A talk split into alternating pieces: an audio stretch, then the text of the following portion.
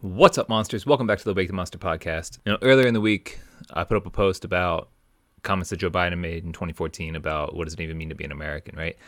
And, you know, kind of had some thoughts on that, kind of talked about why, you know, even though the the framing of the way he stated that was was negative, it was actually a fair question, and we went through it a little bit, right? So, obviously, the news this week is that uh, Supreme Court Justice is retiring, and he's doing so before the midterm elections, and there's a lot of assumption that it's happening because of the fact that the belief is that the Republicans are going to uh, have a major victory in November's elections, because apparently there's only two parties in America. Nobody, right? Like, bipartisan is is what everybody says, as if Republicans and Democrats are the only people that exist, when the majority of the country actually wants third party or identifies as independent in the first place. But whatever. So Biden made comments about the Supreme Court pick, and when he was on the campaign campaign trail, he said that if he had the opportunity to make a pick, he would pick a black woman. And yesterday, or you know, a couple of days ago, when the announcement was made, he reaffirmed that it, he will be selecting a black woman. So I found an article from the Washington Post going after the Republican Party because of the Republican Party view, the counter argument to that, which is what, why are you limiting automatically? Why are you stating that a qualification is race and gender? You know, and so I, I agree with that statement, right? I agree with the idea of, hey, you are directly stating that you are picking somebody based on their race, which is illegal. But the foundation of the argument that Republicans make is is probably very shaky, to say the least. So I found an article from the Washington Post. I have not read the whole thing yet outside of the headline. Uh, so I'm going to read through it and just talk about it. I'm going to see how much I agree with, how much I disagree with, and, and let's get it rolling. So the headline of the article is "The Very Selective Effort to Cast Biden's Supreme Court Pick as an Affirmative Action Hire." It's by Aaron Blake. He's a senior reporter for the Washington Post. So right off the bat, the headline is kind of weird because the the term affirmative action, right? Like, that's an actual process. That's an actual hiring, university selecting candidates, selecting students that they're going to accept based off of affirmative action being an actual thing. I thought it was supposed to be looked at as a positive. Now, there's a lot of unintended consequences from making a decision like that. And there's a whole bunch of research on that type of stuff. And there's always unintended consequences whenever the government forces a thing to happen, right? The government is great at making the square fit into the circle hole. You know, they just slam it with a hammer until it fits, regardless of how much damage they're doing to everything around it. And that is the government way. So the headline itself saying that they're trying to cast the Supreme Court pick as an affirmative action hire is strange, because it kind of frames it like affirmative action is a negative thing, but that's not like that's not supposed to be the position of the left, right? They're supposed to be pro. So let's go through what he says. All right, President Biden and the Democratic Party got a shot in the arm Wednesday with the news that the Supreme Court Justice Stephen Breyer will retire. His retirement paves the way for Democrats to replace the eighty-three-year-old with a liberal-leaning justice who could hold the seat for decades to come. So that's true. The idea is that they're gonna they're they're going to select a liberal justice because Democrats are going to select people who are uh, friendly to the positions that they want, just like the Republicans, just like Trump just had three picks and they were all friendly to the positions that Republicans want. That makes sense when you have two dominant parties.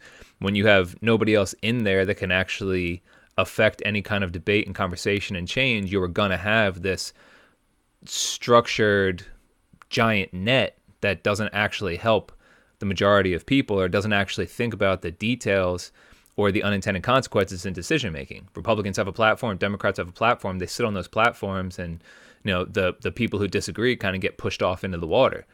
And you have to unite as one, or else you're, you're going to get You know, you're going to face the firing squad. You know, so to think that Biden would be picking somebody who's who's a centrist or in any way conservative is is just not going to happen, right? Like that's that's not how politics go. no matter how many times a politician runs around and says, we're going to unify and we're going to be bipartisan, even though I personally hate that term bipartisan because it gives an assumption that there are no other parties when really there's, you know, ten other parties that are that are on a presidential ticket. It's just ridiculous to think that Biden would do that, right? So Washington Post is obviously left-leaning or left left left falling over, unless it comes to unionizations and protection of billionaires like Jeff Bezos, but whatever. It's not yet clear how hard Republicans might fight whomever Biden picks, particularly given that the pick won't shift the current balance of the court. So that's another thing. There's there's a lot of conversation about the fact that Republicans are not going to push very hard on this because of the fact that Biden is replacing a liberal justice with a liberal justice. So the court structure is not going to change. It's still going to be six three. You know, it's weird because even though you have a six three court when it comes to conservative and liberal justices, you still just had the, the vaccine mandate, the federal vaccine mandate votes were five four. So it was still, you know, there was still some sway. There was still some some shift in political alignment, even though justices are, are not supposed to be that. You know, it's it's been a while since we've gotten to see like a legit State of the Union address, right? But when you when you watch State of the Unions from the president, the you always see the president's party applauds everything that he has to say, and then you see the opposing party just sits there stoic in silence. Except for that one time where Trump was talking about all the, the women that had been elected to office and the women celebrated. And then he was like, aha, you weren't supposed to do that, right? Which I thought was a, a funny moment. But the Supreme Court justices don't stand, they don't applaud, they don't do any of that. They sit because they are supposed to be neutral once they assume a position on the bench. Just like all judges are supposed to be. All judges are supposed to be neutral. Here is the law as written, as stated, and I'm going to judge based on the law as opposed to just based on what I think the law should be or what my personal beliefs in the situation are, right? You know, with that, it's weird because like there's there's a rigidness to that that doesn't allow for humanity to actually exist in decisions. And I can see where the benefit is to have some personal bias in making decisions. I think overall we need to have a structure that is sound, and there needs to be some sort of, hey, we're going to toe the line because we need a structure for society to exist. But I can understand the humanity of, hey, we're going to have a lighter sentence because the idea of marijuana being illegal is absolutely ridiculous, right? So the idea that marijuana is going to put people in jail is a stupid thing. And so I can understand how judges sitting on the bench would be like, hey, I, I disagree with this law, so I'm going to, you know, dismiss charges without prejudice, or I'm going to give you the lightest possible sentence that I could produce and not have it challenged by a prosecutor somewhere. So there's always give and take in the conversation about the law and the enforcement of the law and, and how judges view the law. So I, I understand where there's a dichotomy there, you know. But the thing that people fear is the activism that comes from that, right? The the activism of judges enforcing policies that are sitting in one camp or the other, sitting in the Democratic or the Republican camp, and have it just drilling those down and b- just being very militant in the way that they make decisions. And it can get, you know, it goes, it, it can get way too far into the left or way too far into the right when judges become activists on the bench instead of understanding a human concept of enforcing law. So that's always the fear that the opposing party has, is that, hey, if the uh, if if the if the president of the Republican Party puts a, a nominee on the bench, they're going to be an activist for Republicans, and then Republicans think the the same as of Democrats. They think they're going to be an activist of the Democrat.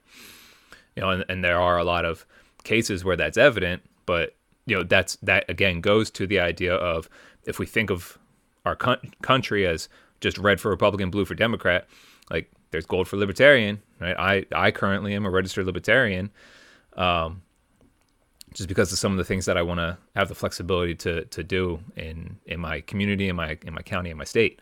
But that that's why the idea of bipartisanship is is B S.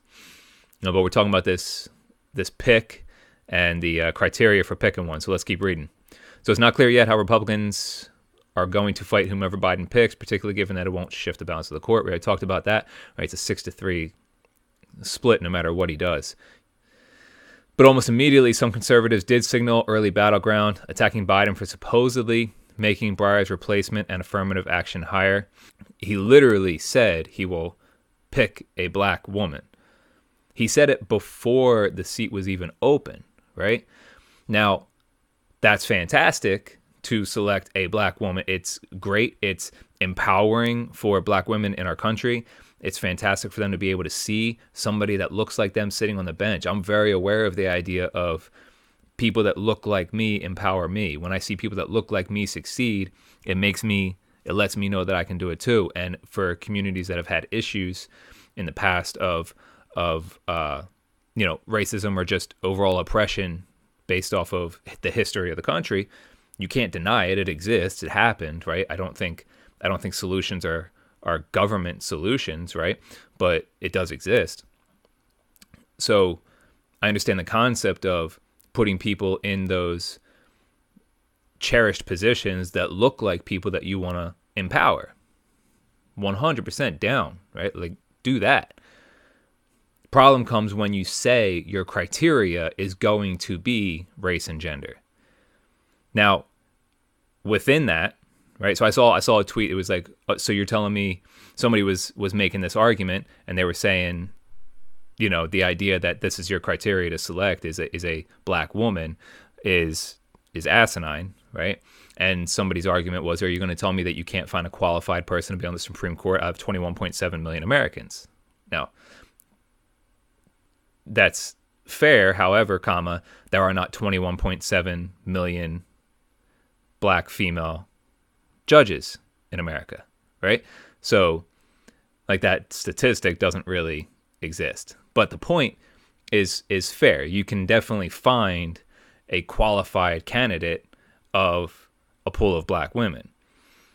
The issue is, if you are limiting that, then you do not know if you found the most qualified candidate, right? Because you didn't have the black women that you're selecting from compete against the Asian women or the Asian men or the Hispanic women or the Hispanic men or the white women or the white men or any other denomination or the Middle Eastern woman and the Middle Eastern man. Like, you are not, you're not actually allowing open competition to allow the best person to rise to the top. You're not allowing meritocracy to exist. If you want to continue to argue that meritocracy doesn't actually exist in America, this is how you do that, by not allowing, like, you are the President of the United States. This is one of the direct action things that you have as the President of the United States. And you are just blatantly saying out loud, I am not going to take meritocracy into account here. My f- number one criteria is the way somebody looks, is the way. And then if you want to even expound that argument into the the left's position on gender and sex and transgender, and you can be whatever you want, and you have to accept the way somebody tells you that they are, and it's not all about how they present themselves. Well, now, like, what are we doing here? You are literally picking somebody based on the way they present themselves. And I'm, this is not to say that these are the actual things that are happening. My my point is, all of these platforms or all of these decisions that we've allowed to just sit on one party and not be challenged, be on either side of the aisle, you're you're you're on a very slippery slope for allowing just a total drop-off of quality when you limit the capability of people to come in and compete. Right? Like, yes, a black woman has not been represented on the Supreme Court. Neither has a Middle Eastern, or right now we have a Hispanic woman, right? But has there been an Asian on the Supreme Court? No. You know, like, there are so many other people that you could have included in that. If you're telling white people, hey, you can't compete, like, now who becomes the the person that's not allowed to participate in society, right? It becomes the white male or the white woman. And, and while I I understand the emotional argument for that, there's no rational argument for that. I understand the way people feel about that, but there's no logic to allowing that to be part of the decision-making process. Everything about this decision is based off of, it, really, when Joe Biden says this, he's pandering, right? And now because of the fact that he pandered publicly, he needs to stay with that, or else his party is going to get trounced even harder than it already did, because it's just another promise that he can't follow through on, right? So that's that's the issue with him doing this, is that he was pandering, right? It's it's kind of like kind of like you're in high school and you hear somebody's talking trash about you, and you're like, if I see him, I'm gonna punch him in the mouth and knock him out right there in the middle of the hallway. And then that dude comes walking down the hallway right past you. What do you like? You're either going to follow through, or you're going to look like a total fool, right? You're going to you're going to look like a bitch in that situation, and everybody's going to call you out and make fun of you and laugh at you. Biden is stuck in that position right now because of the fact that he was so flippant in the way he was talking about this on the campaign trail, and then with his statements the other day. Back to the article. All right, some even venture to argue that Biden's promise to appoint a black woman constitutes illegal discrimination.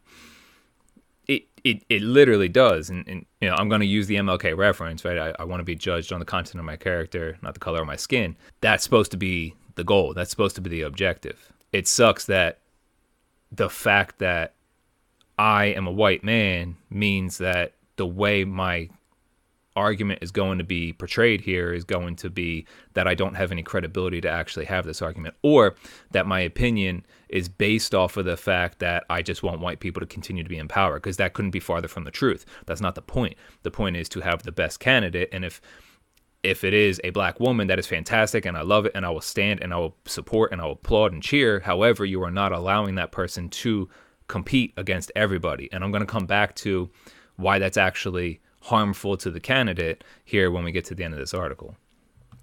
All right, so the Washington Post says it's a very selective argument. Biden said he will make his pick based purely on race and gender. Fox News' Sean Hannity said, all right, Hannity is just a bumbling idiot. Hannity is an absolute puppet when it comes to anything that he has to say come out of his mouth, right? I mean, he licked Trump's boot since he was on the campaign trail. That, that guy is an absolute joke. Fox News as a whole is just flailing right now, trying to figure out what the hell they are, what the hell they're trying to be. They they pander to the conservatives. They, you know, people say they dabble with the alt-right. I mean, it's a bastardized term, right? It's the same thing as, hey, it, you can't call people racist anymore, because it's just, it's a term that's been used so much that it, it doesn't have any credibility to it, because everybody gets called a racist every time they have a difference of opinion. So then they went white nationalist, and it's like, well, you kind of use that, so it doesn't work anymore either, right? But like Hannity is just just an absolute puppet. You know, like I don't, I don't, I try to avoid watching Fox and C N N and all that kind of stuff. But when I think Sean Hannity, I think Don Lemon. Like that, that's the kind of thing that I that I put together, right? Don Lemon is is not a factual reporter on C N N. He is absolutely opinion and editorializing his entire show. Majority of what he says is not based in fact, and the facts that he does have normally come out to be false and be a lie. And and his resources are always anonymous, which means that it's most likely just one dude running his mouth, or one one person running their mouth, right? And so I think of Sean Hannity in the same respect that I think of Don Lemon. They're just two puppets for their party and just a mouthpiece for power. So the idea that the Washington Post is going to base a Republican argument off of Sean Hannity, unfortunately, there's a huge percentage of Republican base that are Trump, MAGA, all that kind of stuff, which I think y'all got played.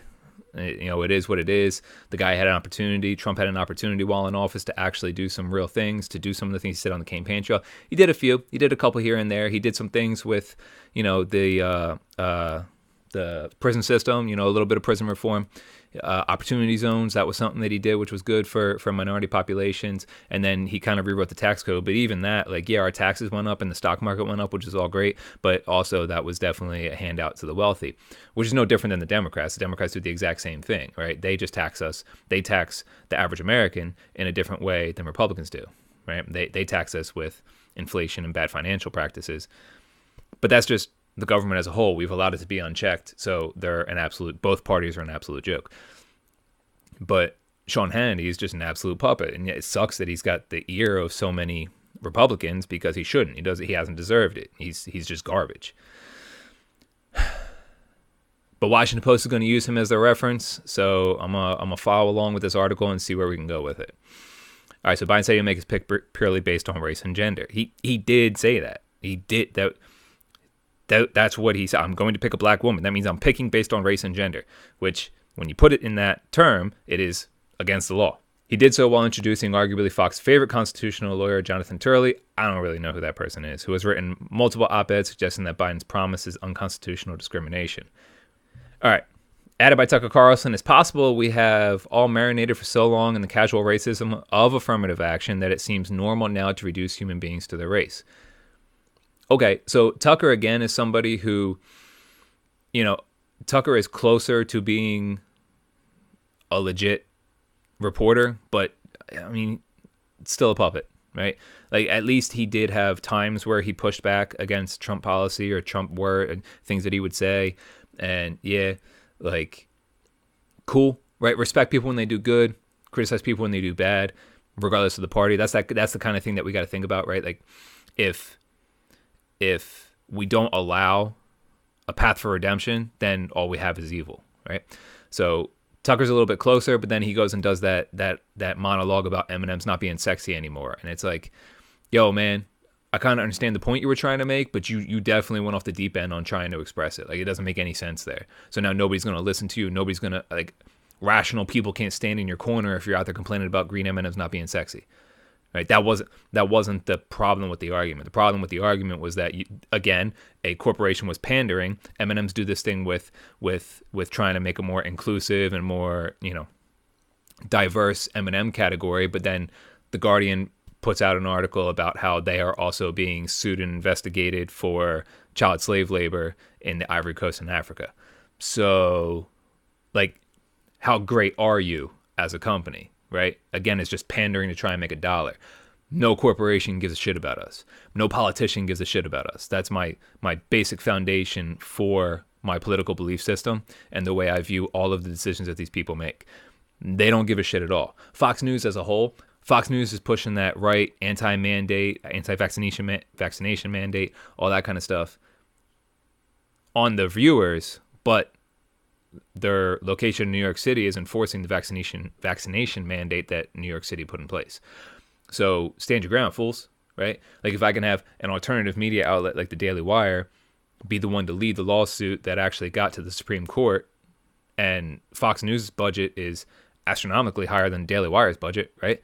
So if we can have Daily Wire do that, why can't Fox News put their foot down in New York City, right? Again, they're just puppets. That's all that, like, they're they're nothing. They're absolute garbage, and the idea that they are the orators of truth for our political view is an absolute joke, and we all need to figure that out and wake up right now, all right? Hopefully you're understanding where my viewpoints are coming on this, okay? I, I don't like these people. I don't care if they're red. I don't care if they're blue. I don't care if it's Pelosi or Crenshaw or Schumer or even Rand Paul a lot of times, right? Like, Rand Paul is probably the most libertarian, most freedom-focused politician in Congress, and even him, he's got major issues, right? So they're all a joke, and they're all using us.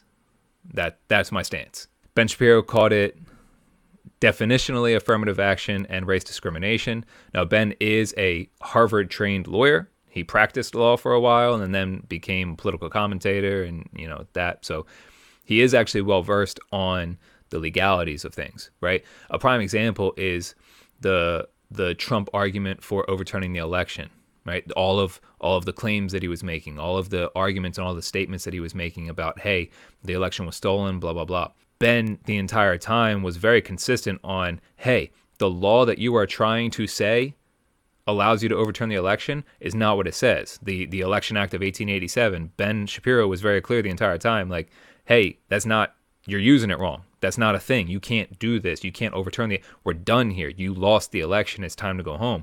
Ben was consistently saying that the entire time, regardless of what anybody else on the right was saying, regardless of what the left is telling you Ben said about that, because he's he's a favorite target of the left. He was very consistent on saying, hey, you are not in the right here. You are not reading this correctly. The election, art, the Election Act of eighteen eighty-seven does not give you the authority to do what you think it does, right? You're wrong. And then when January sixth happened, Ben condemned that wholly, as most of the people in Daily Wire did. And after the fact, right, he condemned that. He condemned Trump. He said, hey, you were too slow to react. Hey, you are you are inciting these people. You know, he stopped short of calling it an insurrection because, honestly, if you look at the way the events unfolded, it wasn't an insurrection. It was a bunch of bumbling fools running through that were instigated by the words of the president. So the idea that Ben, like Ben, when he says it's definitely affirmative action and race discrimination, like he is going to have a legal path to make a rational argument there. So you have to take his words with the understanding that he does have a very fair understanding of the law, and he does argue against conservative talking points when he knows that they are blatantly wrong, right? One of the big things, again, with the with the Trump election challenge is Trump made all these all these statements, all these posts, all these emails and tweets and texts, and all the other ways that he was getting his message out to his to his followers. But none of those claims had ever actually been argued in front of a court. Right now, a lot of the cases got thrown out without, uh, you know, without merit because of the fact that there was no offending party and the timing and all that kind of stuff. So like there was some court manipulation there, and I understand that. But none of the arguments that Trump ever made, like he did have cases actually go in front of a judge and and be determined.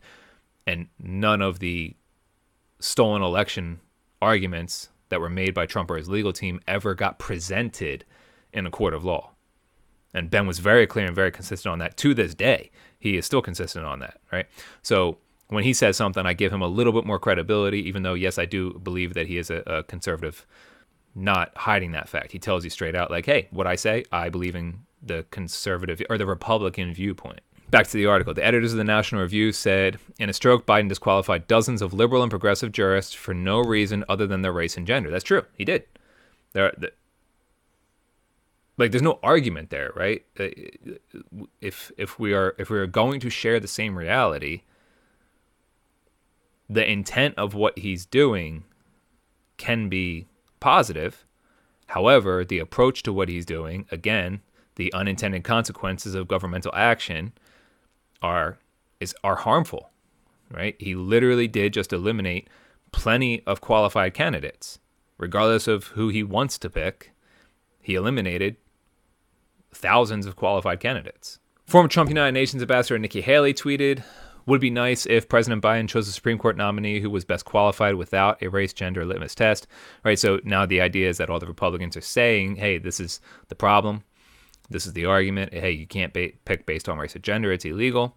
There is a rational argument there. However, it's presented in irrational ways because that's politics, right? History, though, shows that this is hardly a new thing, nor have such promises been determined to run afoul of the law. And, well, okay.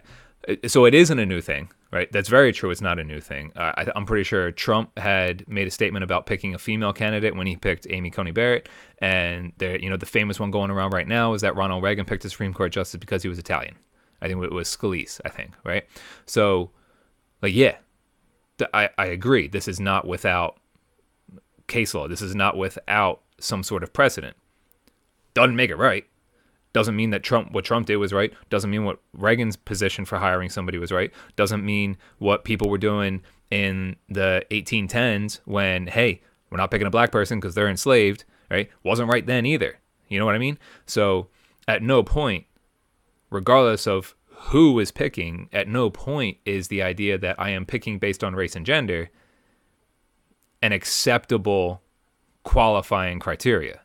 At a minimum, At a minimum, as a politician, at a minimum, as a public servant, because they're all corrupt anyway, right? So basing the argument on the fact that you are making the presumption that every politician who gets elected to office wants power, which means they are a corrupt individual, all right?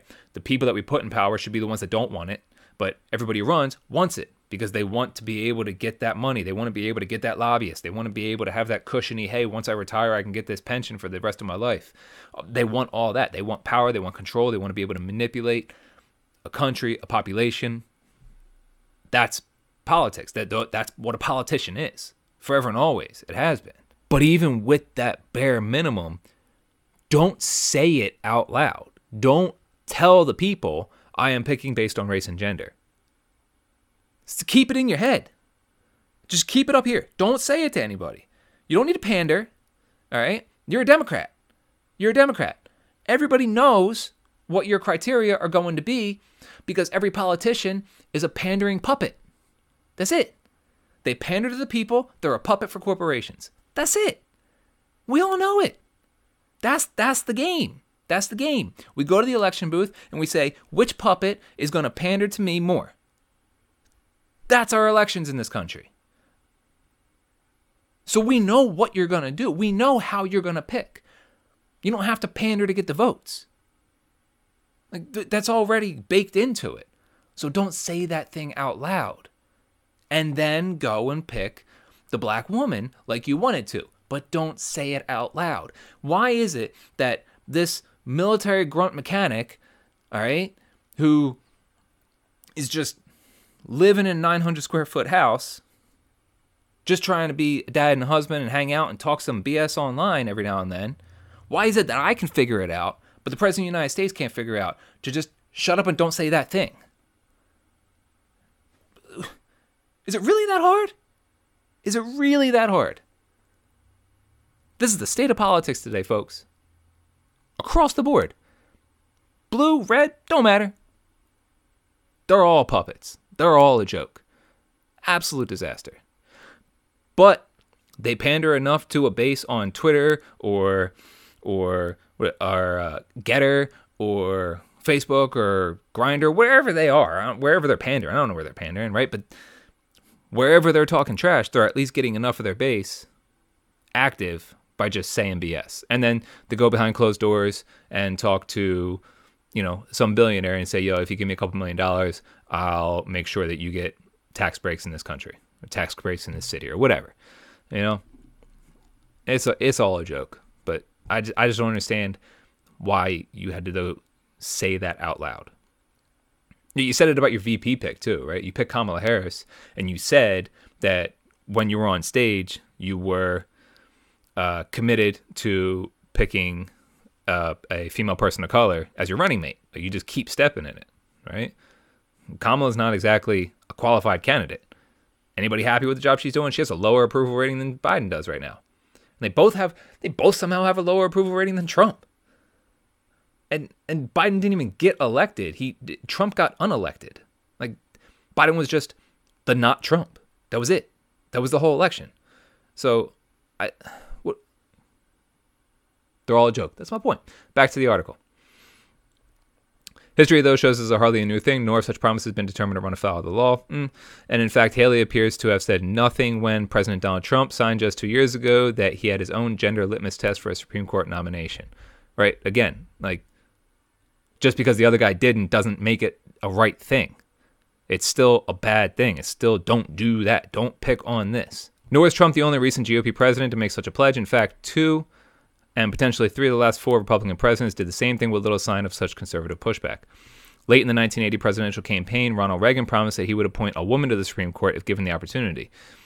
He said he would pick the most qualified woman I can possibly find, adding that it's time for a woman to sit among the highest jurists. George H W Bush arguably engaged in the same practice when Justice Thurgood Marshall retired and Clarence Thomas was eventually picked. Oh, they're going to bring up Clarence Thomas when Biden's involved here. Ooh, here we go. Bush took care... to say his pick would not be based on a quota or anything other than best person for the job. See, again, how is it that George H W Bush can figure out to not say it out loud, but Biden just just says the quiet part out loud, right? Like you automatically created your opposition. You you amplified your opposition. You already have opposition because you are not a Republican, right? So all Republicans hate you. But you amplified their voice by just saying this thing out loud. Bush took care to say that his pick would not be based on a quota or anything other than the best person for the job, but administration officials noted at the time that his search just happened to focus almost exclusively on minority and female candidates. Yeah. Yeah, that, that's wrong, right? That's wrong. But he didn't say it out loud, so it's not one of the ones that make headlines, right? We, we skip all the way back to Reagan. In the first two cases in particular, the pool of potential candidates was substantially decreased by the promise. So the question becomes why eliminating a huge majority of potential picks by promising a woman wasn't discrimination, or why it doesn't assign a historical asterisk, as one critic suggested it would, to Biden's pick. To the ten years of Amy Coney Barrett, Trump pick, or Sandra Day O'Connor, which was Reagan's pick, but this one does. Or at least why people crying foul now didn't also cry foul when Trump made his promise less than two years ago. Because politics are broken and everybody's a pandering puppet. That's why. That's the answer. It, the answer is not going to be the conclusion that we can all assume the Washington Post writer is going to reach, which is racism or discrimination by the Republican Party because they're all white nationalist alt-right Nazis. That's not it. The there is a small subsect of that, right? And that's what's going to get amplified because Twitter is just full of garbage, regardless of what political party you're affiliated with. And that they literally all journalism is now is going to Twitter, finding somebody saying something stupid, screenshotting it, putting it in the article, and then writing an article about why that's a bad person and they represent the entire opposition to your point of view. That's journalism today. That's all it is. How do this is why the majority of the country has no faith in this B S, because you're all a joke.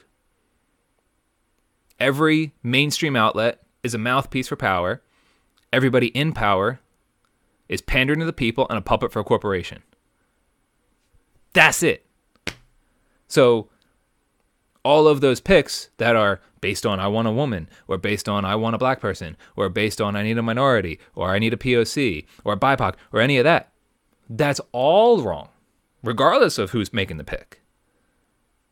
Best qualified candidate. All right, Biden's promise was more specific than Trump's, but why is the line drawn here? And when it comes to Reagan's promise, the practical implications aren't as different from Biden's as you might think. In nineteen eighty, only eight percent of lawyers were women, and only about five percent of federal judges were. That meant Reagan's promise excluded about ninety-two percent of lawyers and ninety-five percent of federal judges, which we've already made the claim and made the sounding position that that is also wrong. Just pick the best person. Today, about five percent of lawyers are black. Statistics are not so readily available for black women specifically, and about five percent of federal judges are black women. So they are underrepresented in the community or, or in the profession, right? Because I think, what is it, thirteen percent of the population is black, right? So if you only have five percent of lawyers that are black, then they are underrepresented in the population. So again, the idea of having somebody who looks like a black person because they're black in a position that people can aspire to because it's revered in society, that concept is a great concept. All right, back to the article. Given that federal judges are usually chosen for the Supreme Court, twelve of the last thirteen confirmed justices came from federal courts, Biden pared down the pool of candidates about as much as Reagan did four decades prior. Okay, I'm not going to ask f- for the math. The arguments also ignore plenty of other things that could be construed as discrimination. It's clear that presidents have little time for considering or appointing older justices, for example, because that means that they wouldn't spend as many years on the bench. That's fair. That's fair. Right? Ageism could be an argument here because they want somebody that's going to be in the position for forty years. And if you pick an eighty-year-old, they're not going to live to one hundred twenty. So why pick that person? So you eliminate them from the category. That's fair. However, comma, I will say that I would like to see that position maybe applied to the president, right? Like, should we be picking eighty-year-olds to run the country now? Just saying. Back to the article. Trump even played up the youth of his first pick, Gorsuch, by suggesting that Gorsuch might serve for fifty years. Right. In practical terms, that has meant we've only had one justice over the age of fifty-five confirmed since nineteen eighty-six. What are the odds that the supposed best candidate has almost always not been someone older than fifty-five? Excluding older candidates from the search would have, would seem to be some form of age discrimination, especially given that those older justices would have been practicing law and deciding cases for much longer. Yes, I agree with that point. That is still a form of discrimination. That is a fair counter-argument to make. However, keep in mind, and I know this person is not arguing directly with me, but keep in mind my stance is that it is all bad across the board. No matter who makes the pick, it is all bad. All right, the point that this seems to be a very convenient moment to suddenly raise such a fuss on, one in which a rather arbitrary line is being drawn. But it's also one that could put pressure on Republican office holders to take a stand. Are they too going to complain that this pick was designated for a black woman after not complaining about Trump designating one for a woman? Or is this merely the only thing professional pundits have to work with at this point?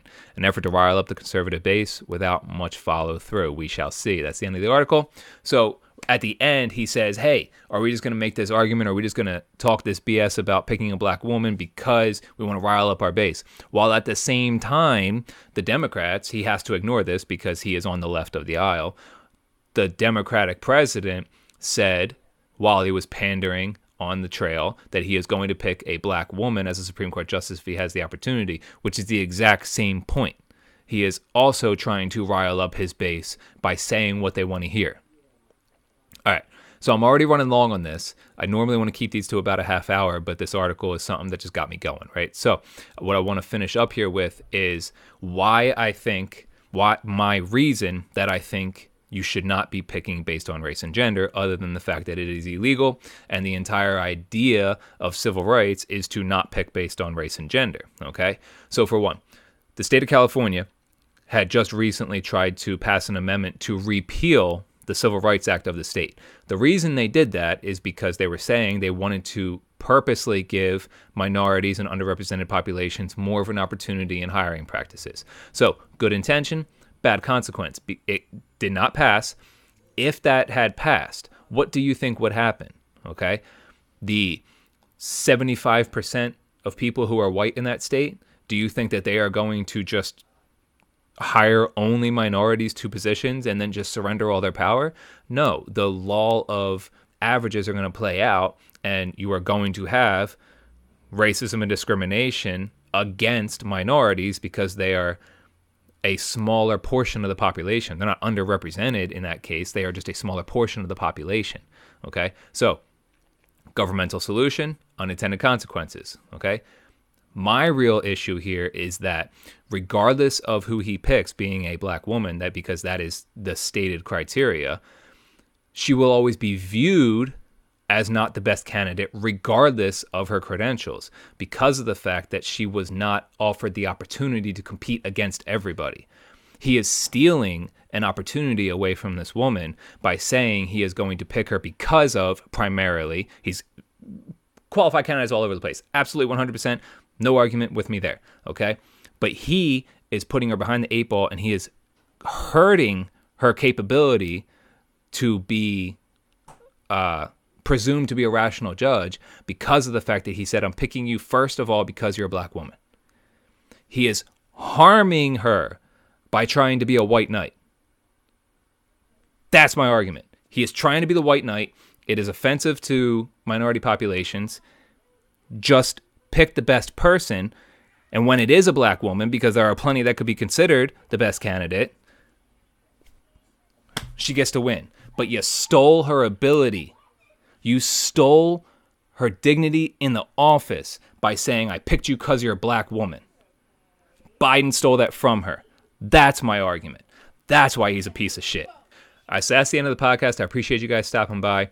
If you like it, leave a review. Give me five stars if you love it. Give me one star if you hate it. I don't care what you do as long as you give me a review so that I know how to make this better for you in the future. All right. If it's on YouTube, leave me a comment so that I know what you want to hear me talk about next. Share it with your friends if you think it was worth watching. Thanks for stopping by. Go wake your monster. Peace.